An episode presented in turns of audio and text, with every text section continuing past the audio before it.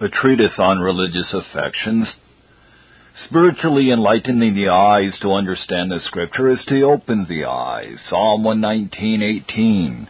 Open thou mine eyes that I may behold wondrous things out of thy law, which argues that the reason why the same was not seen in the scripture before was that the eyes were shut which would not be the case if the meaning that is now understood was not there before, but is now newly added to the scripture by the manner of the scriptures coming to the mind.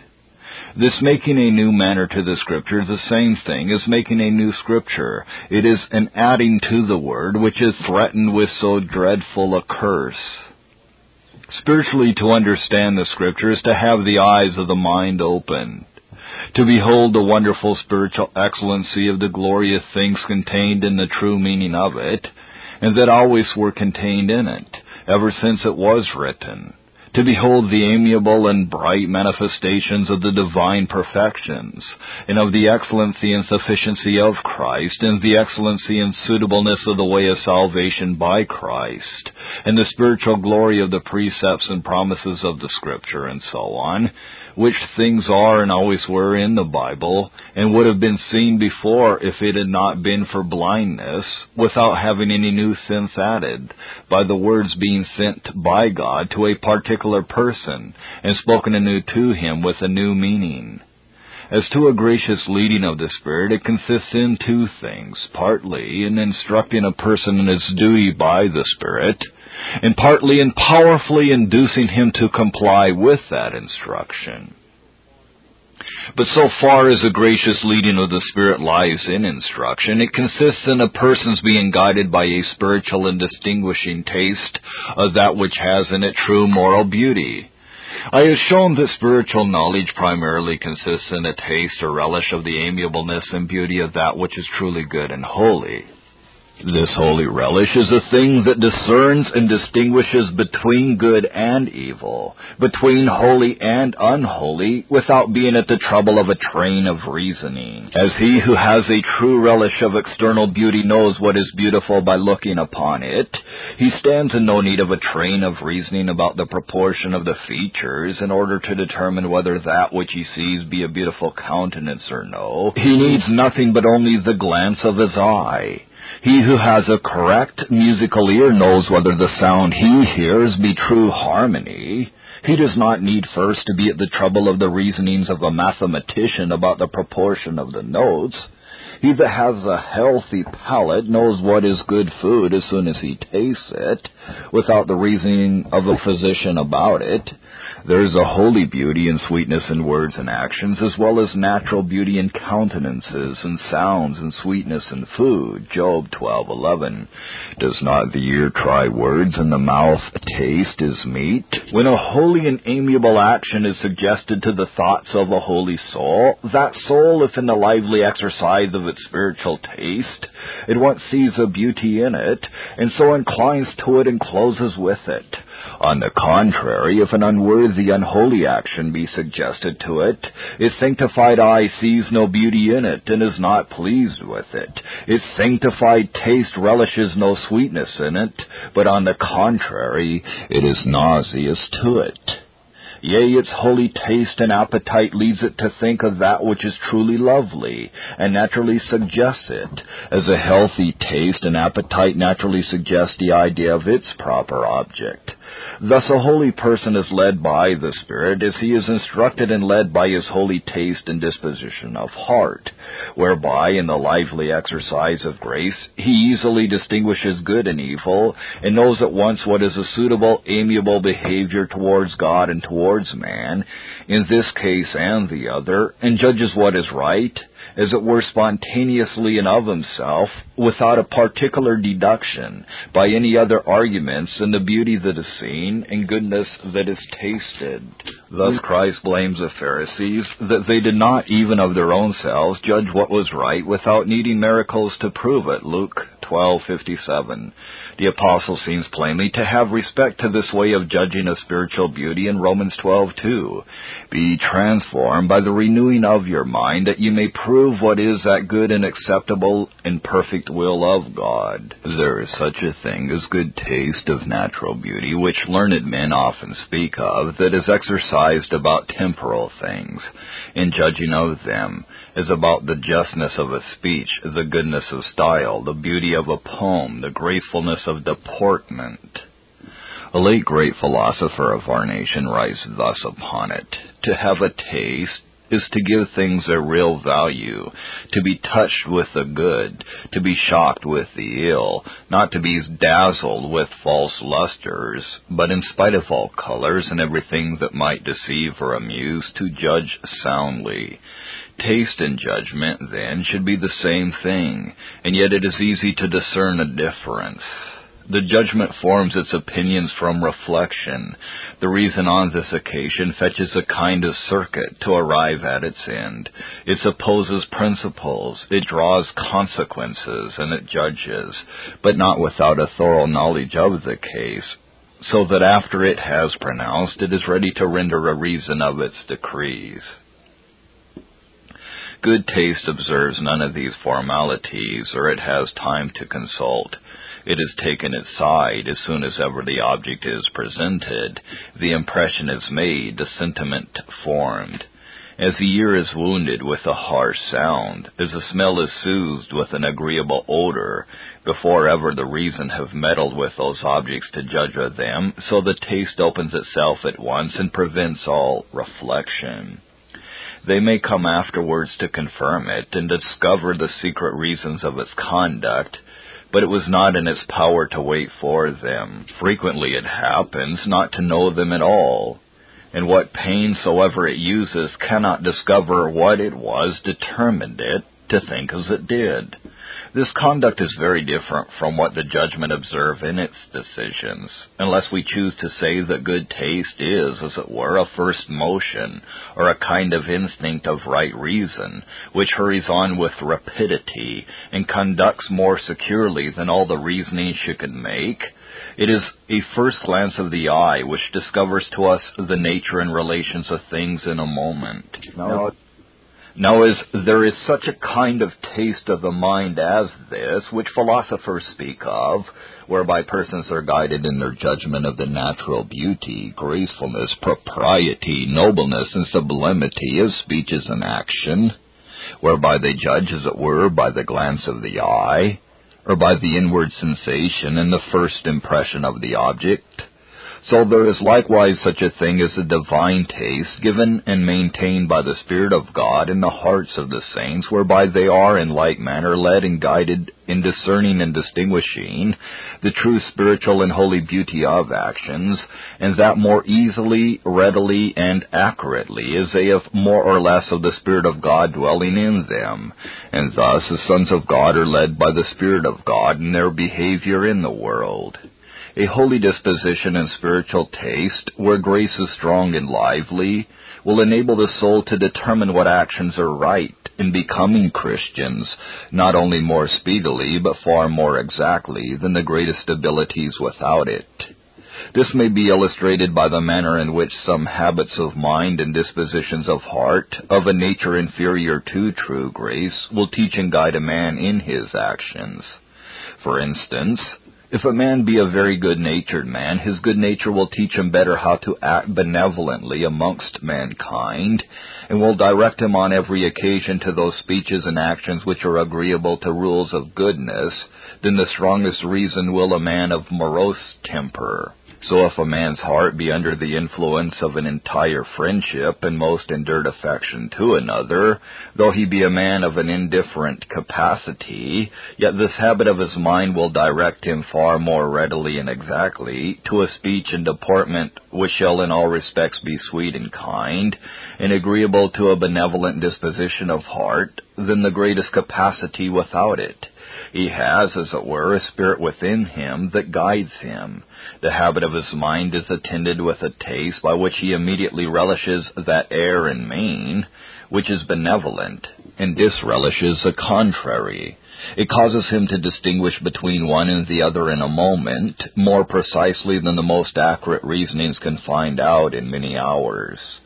The nature and inward tendency of a stone or other heavy body that is let fall from aloft shows a way to the center of the earth more exactly in an instant than the ablest mathematician without it could determine by his most accurate observations in a whole day. Thus it is that a spiritual disposition and taste teaches and guides a man in his behavior in the world. So an eminently humble or meek or charitable disposition will direct a person of mean capacity to such a behavior. As is agreeable to Christian rules of humility, meekness, and charity far more readily and precisely than the most diligent study and elaborate reasonings of a man of the strongest faculties who has not a Christian spirit within him. So also will a spirit of love to God and holy fear and reverence towards God and filial confidence in God in a heavenly disposition teach and guide a man in his behavior. It is an exceedingly difficult thing for a wicked man destitute of Christian principles in his heart to guide him, to know how to demean himself like a Christian, with a life and beauty and heavenly sweetness of a truly holy, humble, Christ-like behavior. He knows not how to put on these garments, neither do they fit him. Ecclesiastes 10, 2 and 3. A wise man's heart is at his right hand, but a fool's heart at his left. Yea, also, when he that is a fool walketh by the way, his wisdom faileth him, and he saith to every one that he is a fool with, verse 15, The labor of the foolish wearieth every one of them, because he knoweth not how to go to the city. Proverbs 10:32. The lips of the righteous know not what is acceptable chapter 15 too. The tongue of the wise useth knowledge aright, but the mouth of fools poureth out foolishness. In chapter 16:23, the heart of the wise teacheth his mouth, and addeth learning to his lips. The saints in thus judging of actions by a spiritual taste have not a particular recourse to the express rules of God's word with respect to every word and action that is before them, the good or evil of which they thus judge but yet their taste itself in general is subject to the rule of God's word and must be tried by that, and a right reasoning upon it, as a man of a healthy palate judges of particular morsels by his taste, but yet his palate itself must be judged of, whether it be healthy or no, by certain rules and reasons. But a spiritual taste of soul mightily helps the soul in its reasonings on the Word of God and in judging of the true meaning of its rules, for it removes the prejudices of a depraved appetite and naturally leads the thoughts in the right channel. It casts a light on the Word of God and causes the true meaning most naturally to come to mind through the harmony there is between the disposition and relish of a sanctified soul and the true meaning of the rules of God's Word. Yea, this harmony tends to bring the texts themselves to mind on proper occasions, as a particular state of the stomach and palate tends to bring such particular meats and drinks to mind as are agreeable to that state. Thus, the children of God are led by the Spirit of God in judging of actions themselves, and in their meditations upon and judging of and applying the rules of God's holy word. And so God teaches them His statutes and causes them to understand the way of His precepts, which the psalmist so often prays for. But this leading of the Spirit is a thing exceedingly diverse from that which some call so, which consists not in teaching them God's statutes and precepts that He has already given, but in giving them new precepts of immediate inward speech or suggestion, and has in it no tasting the true excellency of things, or judging or discerning the nature of things at all. They do not determine what is the will of God by any taste or relish, or any manner of judging of the nature of things, but by an immediate dictate concerning the thing to be done. There is no such thing as any judgment or wisdom in the case. Whereas in that leading of the Spirit which is peculiar to God's children is imparted that true wisdom and holy discretion so often spoken of in the Word of God, which is high above the other way, as the stars are higher than a glowworm. Balaam and Saul, who sometimes were led by the Spirit in that other way, never had it, and no natural man can have without a change of nature. What has been said of the nature of spiritual understanding is consisting most essentially in a divine supernatural sense and relish of the heart, not only shows that there is nothing of it in this falsely supposed leading of the Spirit, but also shows the difference between spiritual understanding and all kinds and forms of enthusiasm, all imaginary sights of God and Christ in heaven, all supposed witnessing of the Spirit and testimonies of the love of God by immediate inward suggestion, and all impressions of future events and immediate revelations of any secret facts whatsoever, all enthusiastical impressions and applications of words of Scripture, as though they were words words now immediately spoken by God to a particular person in a new meaning and carrying something more in them than the words contain as they lie in the Bible, and all interpretations of the mystical meaning of the Scripture by supposed immediate revelation.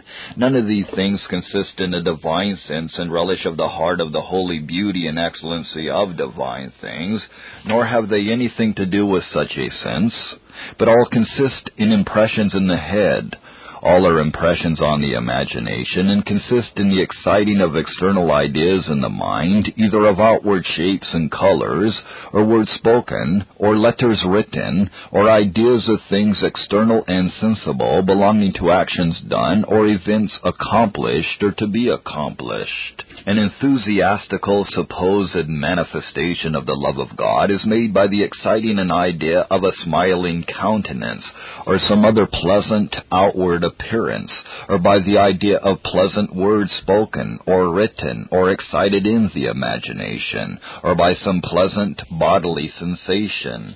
When persons have an imaginary revelation of some secret fact, it is by exciting external ideas, either of some words implying a declaration of that fact, or some visible or sensible circumstances of such a fact.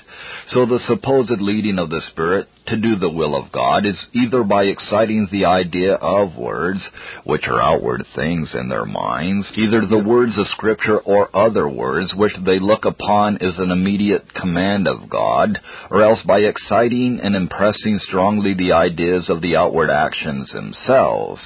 So when an interpretation of a scripture type or allegory is immediately, in an extraordinary way, strongly suggested, it is by suggesting words, as though one secretly whispered and told the meaning, or by exciting other ideas in the imagination. Experiences and discoveries such as these commonly raise the affections of such as are deluded by them to a great height and make a mighty uproar in both soul and body. And a very great part of the false religion that has been in the world, from one age to another, consists in such discoveries as these, and in the affections that flow from them. In such things consisted the experiences of the ancient Pythagoreans among the heathen, and many others among them who had strange ecstasies and raptures and pretended to a divine afflatus, an immediate revelation from heaven. In such things as these seem to have consisted the experiences of the Essenes, an ancient sect among the Jews, at and after the time of the apostles. In such things as these consisted the experiences of many of the ancient Gnostics, the Montanists, and many other sects of ancient heretics in the primitive ages of the Christian Church. In such things as these consisted the pretended immediate converse with God and Christ and saints and angels of heaven of the monks, anchorites, recluses, that formerly abounded in the Church of Rome. In such things consisted the pretended high experiences and great spirituality of many sects of enthusiasts.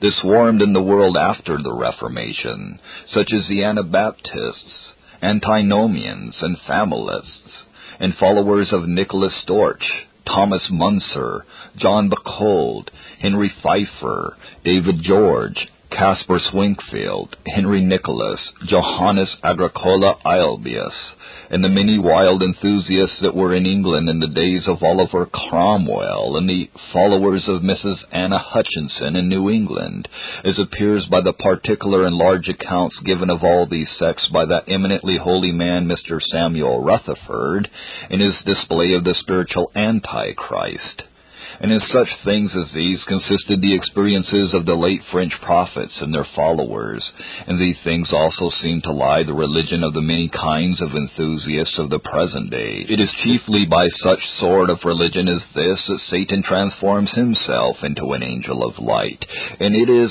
that which he has ever most successfully made use of to confound hopeful and happy revivals of religion from the beginning of the Christian church to this day, when the Spirit of God is poured out to begin a glorious work, then the old serpent, as fast as possible and by all means, introduces this bastard religion, and mingles it with the true, which is from time to time soon brought all things into confusion.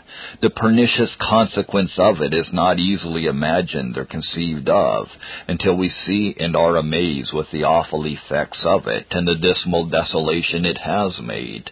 If the revival of true religion be very great in its beginning, yet if this bastard comes in, there is danger of its doing as Gideon's bastard Abimelech did, who never left until he had slain all his threescore and ten true born sons, excepting one that was forced to flee. Great and strict, therefore, should be the watch and guard that ministers maintain against such things, especially at a time of great awakening. For men, especially the common people, are easily bewitched with such things, they having such a glaring and glistering show of high religion. The devil hides his own shape and appears as an angel of light, that men may not be afraid of him, but adore him. The imagination or fancy seems to be that wherein are formed all those delusions of Satan, which those are carried away with who are under the influence of false religion and counterfeit graces and affections. Here is a devil's grand lurking place, a very nest of foul and delusive spirits. It is very much to be doubted whether the devil can come at the soul of man at all to affect it, or to excite any thought or motion, or produce any effect whatsoever in it, any other way than by the fancy, which is that power of the soul by which it receives ideas of outward and sensible things. As to the laws and means which the Creator has established for the intercourse and communication of unbodied spirits, we know nothing about them. We do not know by what medium they manifest their thoughts to each other, or excite thoughts in each other. But as to the spirits that are united to bodies, those bodies are their medium of communication. They have no other medium of acting on other creatures, or being acted on by them, than the body. Therefore it is not to be supposed that Satan can excite any thought or produce any effect in the soul of man any otherwise than by some motion of the animal spirits, or by causing some motion or alteration in something which appertains to the body. There is this reason to think that the devil cannot produce thoughts in the soul immediately, or in any other way than by the medium of the body, that he cannot immediately see or know the thoughts of the soul. It is abundantly declared in the Scripture to be peculiar to the omniscient God to do that. But it is not likely that the devil can immediately produce an effect which is out of the reach of his immediate view. It seems unreasonable to suppose that his immediate agency should be out of his own sight, or that it should be impossible for him to see what he himself immediately does. Is it not unreasonable to suppose that any spirit or intelligent agent should, by the act of his will, produce effects according to his understanding or agreeable to his own thoughts, and that immediately, and yet the effects produced be beyond the reach of his understanding, or where he can have no immediate perception of them? But if this be so, that the devil cannot produce thoughts in the soul immediately, or in any other way than by the animal spirits or by the body, then it follows that he never brings to pass anything in the soul but by the imagination or fancy, or by exciting external ideas. For if we know that alterations in the body do immediately excite no other sort of ideas in the mind, but external ones, or those of the outward senses, as to reflection, abstraction, reasoning, and those thoughts and inward motions which are the fruits of these acts of the mind, they are not the nearest effects of impressions on the body so that it must be only by the imagination that Satan has access to the soul to tempt and delude it or suggest anything to it. Anthony Burgess wrote on Original Sin in 1659, quote, the imagination is that room of the soul wherein the devil doth often appear. Indeed, to speak exactly, the devil hath no efficient power over the rational part of a man. He cannot change the will. He cannot alter the heart of a man so that the utmost he can do in tempting a man to sin is suasion and suggestion only. But how doth the devil do this? Even by working upon the imagination. He observeth the temper and bodily constitution of a man, and thereupon suggests to his fancy, and injects his fiery darts thereinto, by which the mind will come to be wrought upon. The devil then, though he hath no imperious efficacy over thy will, yet he can thus stir and move thy imagination, and thou being naturally destitute of grace, canst not withstand these suggestions.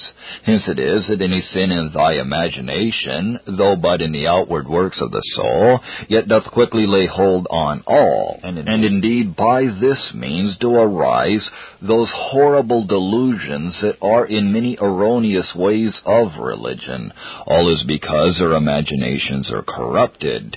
Yea, how often are these diabolical delusions of the imagination taken for the gracious operation of God's Spirit? It is from hence that many have pretended to enthusiasms. They leave the Scriptures and wholly attend to what they perceive and feel within them. The great Francois Turretin, speaking on that question, what is the power of angels, says, quote, As to bodies, there is no doubt but that they can do a great deal upon all sorts of elementary and sublunary bodies, to move them locally and variously to agitate them. It is also certain that they can act upon the external and internal senses to excite them or to bind them. But as to the rational soul itself, they can do nothing immediately upon that, for to God alone alone who knows and searches the hearts, and who has them in his hands, does it also appertain to bow and move them whithersoever he will.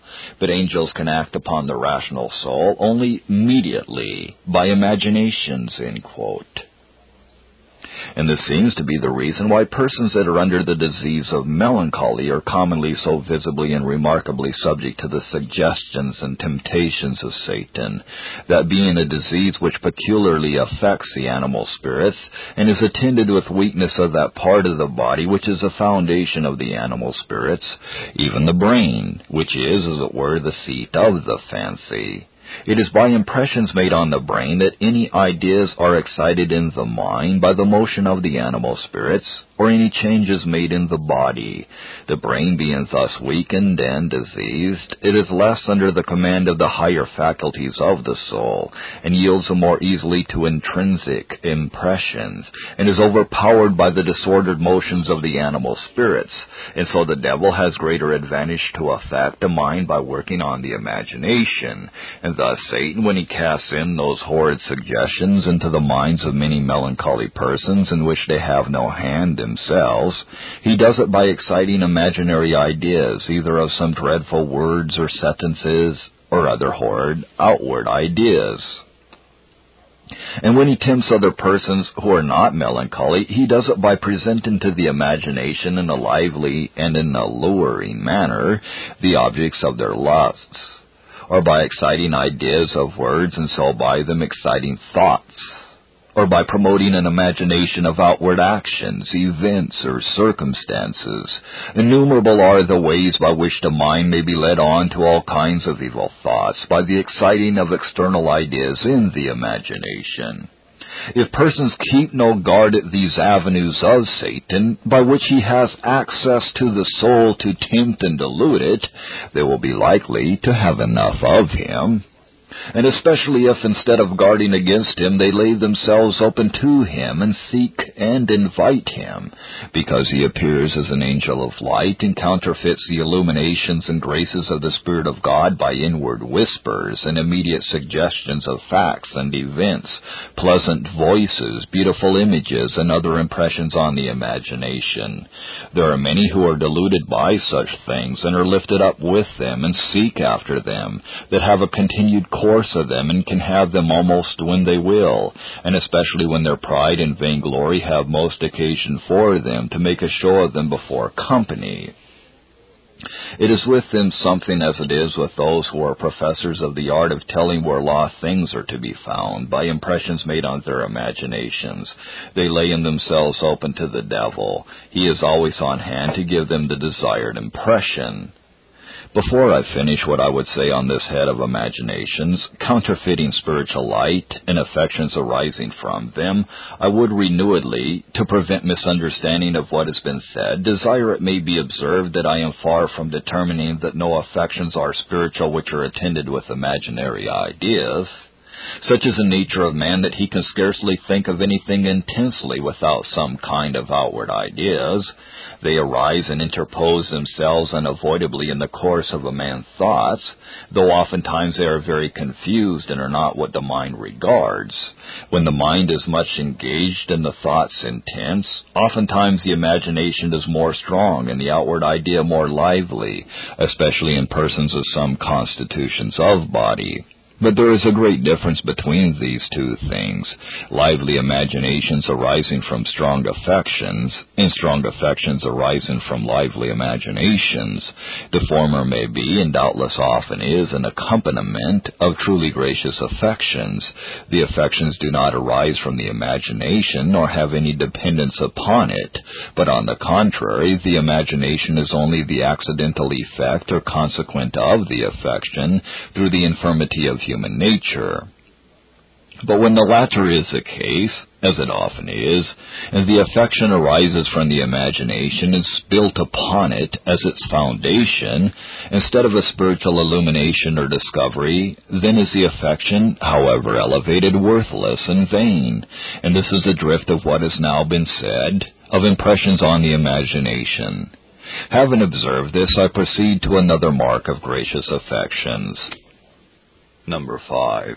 Truly gracious affections are attended with a reasonable and spiritual conviction of the reality and certainty of divine things. This seems to be implied in the text that was laid as the foundation of this discourse. Whom have ye not seen ye love, in whom though now ye see him not, yet believing ye rejoice with joy unspeakable and full of glory all those who are truly gracious persons have a solid, full, thorough, and effectual conviction of the truth of the great things of the gospel. I mean that they no longer halt between two opinions. The great doctrines of the gospel cease to be any longer doubtful things or matters of opinion, which, though probable, are yet disputable. But with them they are points settled and determined, as undoubted and indisputable so that they are not afraid to venture their all upon their truth. Their conviction is an effectual conviction, so that the great spiritual, mysterious, and invisible things of the gospel have the influence of real and certain things upon them.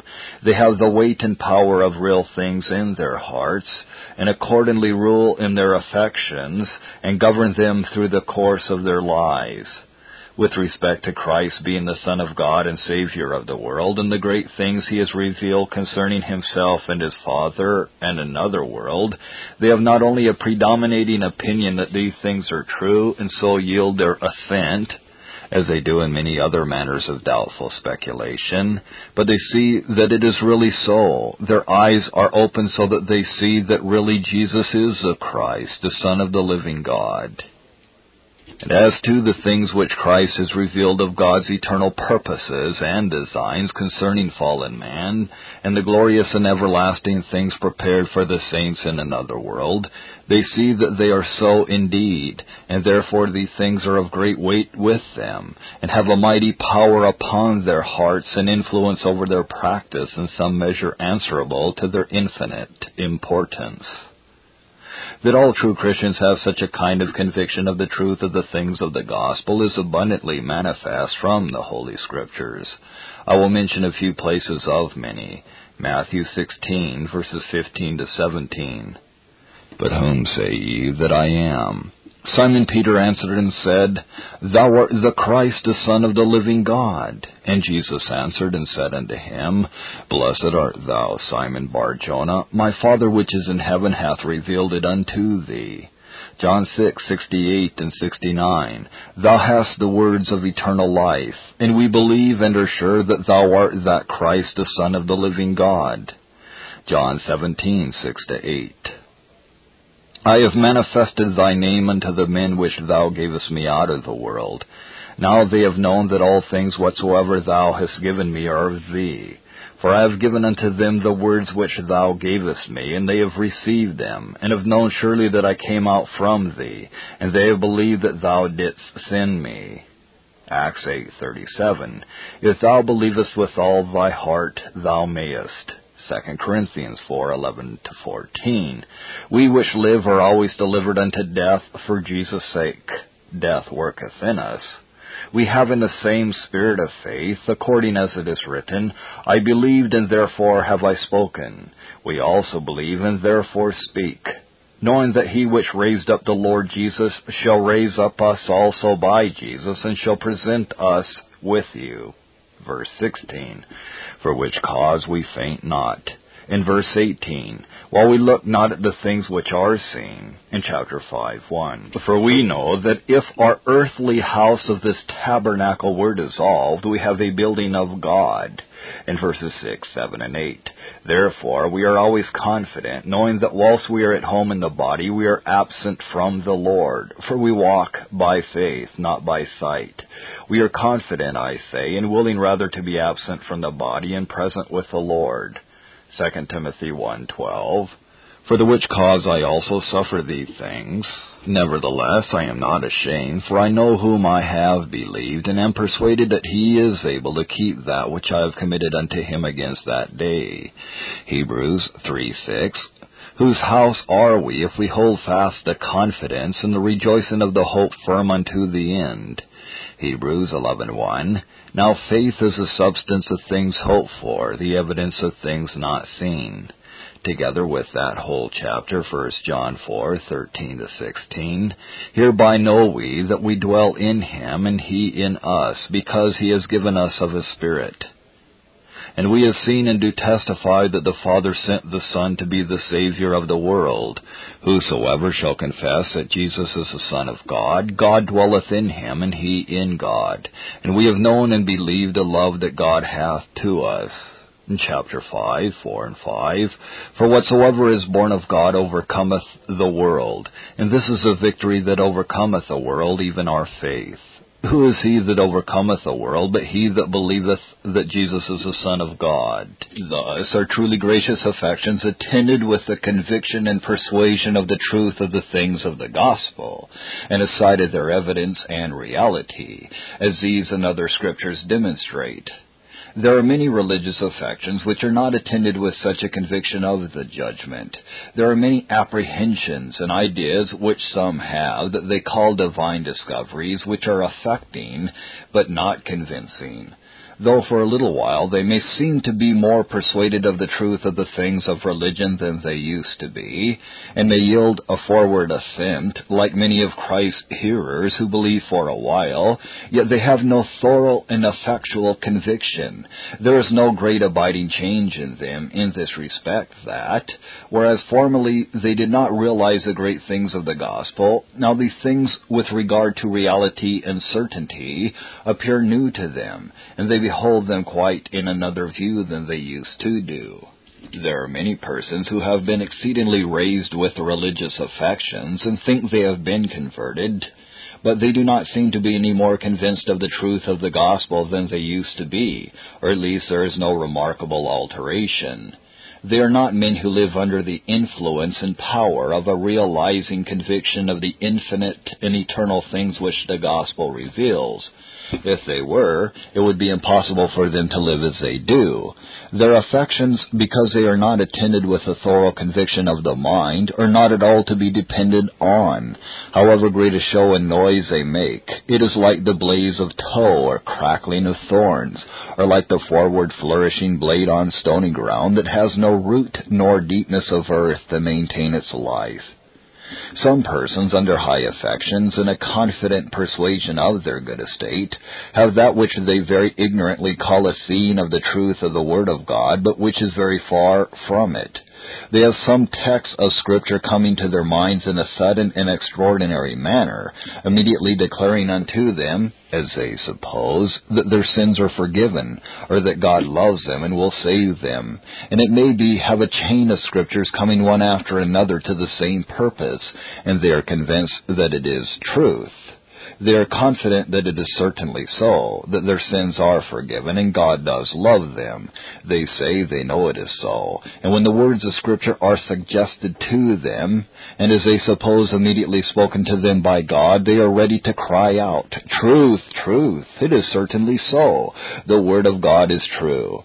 And this they call as seeing the truth of the Word of God, whereas the whole of their faith amounts to no more than only a strong confidence of their own good estate and so a confidence that these words are true, which they suppose tell them they are in a good estate, when indeed, as was shown before, there is no scripture which declares that any person is in a good estate directly, or any other way than by consequence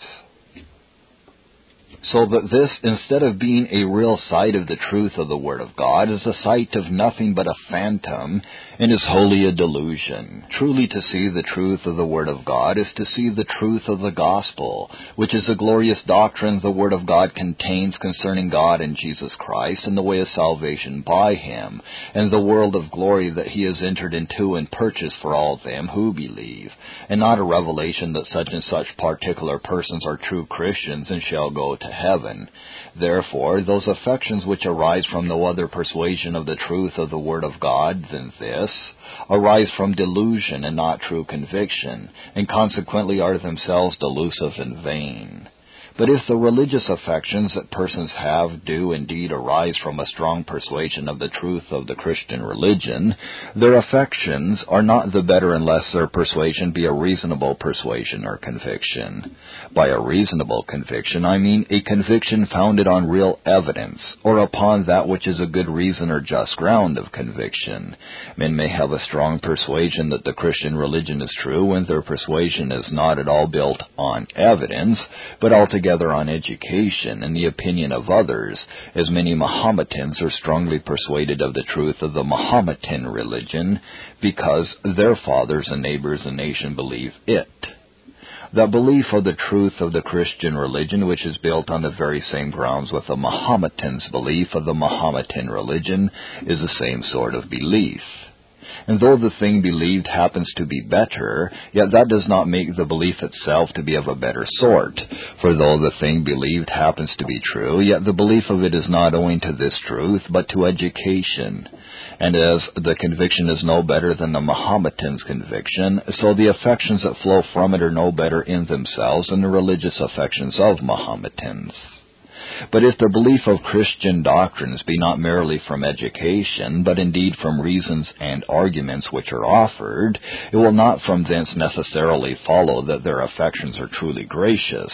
For in order to that, it is requisite not only that the belief which their affections arise from should be reasonable, but also a spiritual belief or conviction. I suppose none will doubt but that some natural men do yield a kind of assent to their judgment to the truth of the Christian religion from the rational proofs or arguments that are offered to evince it. Judas, without doubt, thought Jesus to be the Messiah from the things which he saw and heard, but yet all along was a devil. So in John 2, 23 to 25, we read of many that believed in Christ's name when they saw the miracles that he did, whom yet Christ knew had not that within them which is to be depended on. So Simon the sorcerer believed, when he beheld the miracles and signs which were done, but yet remained in the gall of bitterness and bond of iniquity. Acts 8, 13 and 23. And if there is such a belief or assent of the judgment in some natural men, none can doubt but that religious affections may arise from that assent or belief, as we read of some who believed for a while that were greatly affected, and anon with joy received the word. It is evident that there is such a thing as a spiritual belief or conviction of the truth of the things of the gospel, or a belief that is peculiar to those who are spiritual, or who are regenerated and have the Spirit of God in His holy communications, and dwelling in them as a vital principle so that the conviction they have does not only differ from that which natural men have in its concomitants, in that it is accompanied with good works, but the belief itself is diverse. The assent and conviction of the judgment is a kind peculiar to those who are spiritual, and that which natural men are wholly destitute of. This is evident by the scripture, if anything at all is so. John 17:8. They have believed that thou didst send me. Titus 1 1, according to the faith of God's elect and the acknowledging of the truth which is after godliness. John 16:27 The Father himself loveth you because ye have loved me and have believed that I came out from God. 1 John 4:15 Whosoever shall confess that Jesus is the Son of God God dwelleth in him and he in God. Chapter 5:1 Whosoever believeth that Jesus is the Christ is born of God. Verse 10 He that believeth on the Son of God hath a witness in himself.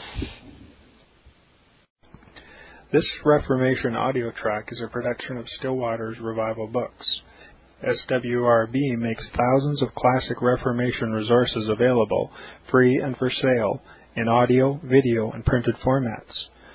Our many free resources, as well as our complete mail order catalog, containing thousands of classic and contemporary Puritan and Reformed books, tapes, and videos at great discounts, is on the web at www swrb.com. We can also be reached by email at swrb at swrb.com, by phone at 780-450-3730, by fax at 780-468-1096, or by mail at 4710-37A Avenue, Edmonton, that's E-D-M-O-N-T-O-N, Alberta, abbreviated capital A, capital B, Canada, T6L3T5. You may also request a free printed catalog. And remember that John Calvin, in defending the Reformation's regulative principle of worship, or what is sometimes called the scriptural law of worship, commenting on the words of God, which I commanded them not, neither came into my heart, from his commentary on Jeremiah 7:31 writes, God here cuts off from men every occasion for making evasions, since he condemns by this one phrase, I have not commanded them, whatever the Jews devised. There is then no other argument needed to condemn superstitions than that they are not commanded by God. For when men allow themselves to worship God according to their own fancies, and attend not to his commands, they pervert true religion. And if this principle was adopted by the papists, all those fictitious modes of worship in which they absurdly exercise themselves would fall to the ground. It is indeed a horrible thing for the papists to seek to discharge their duties towards God by performing their own superstitions. There is an immense number of them, as it is well known, and as it manifestly appears.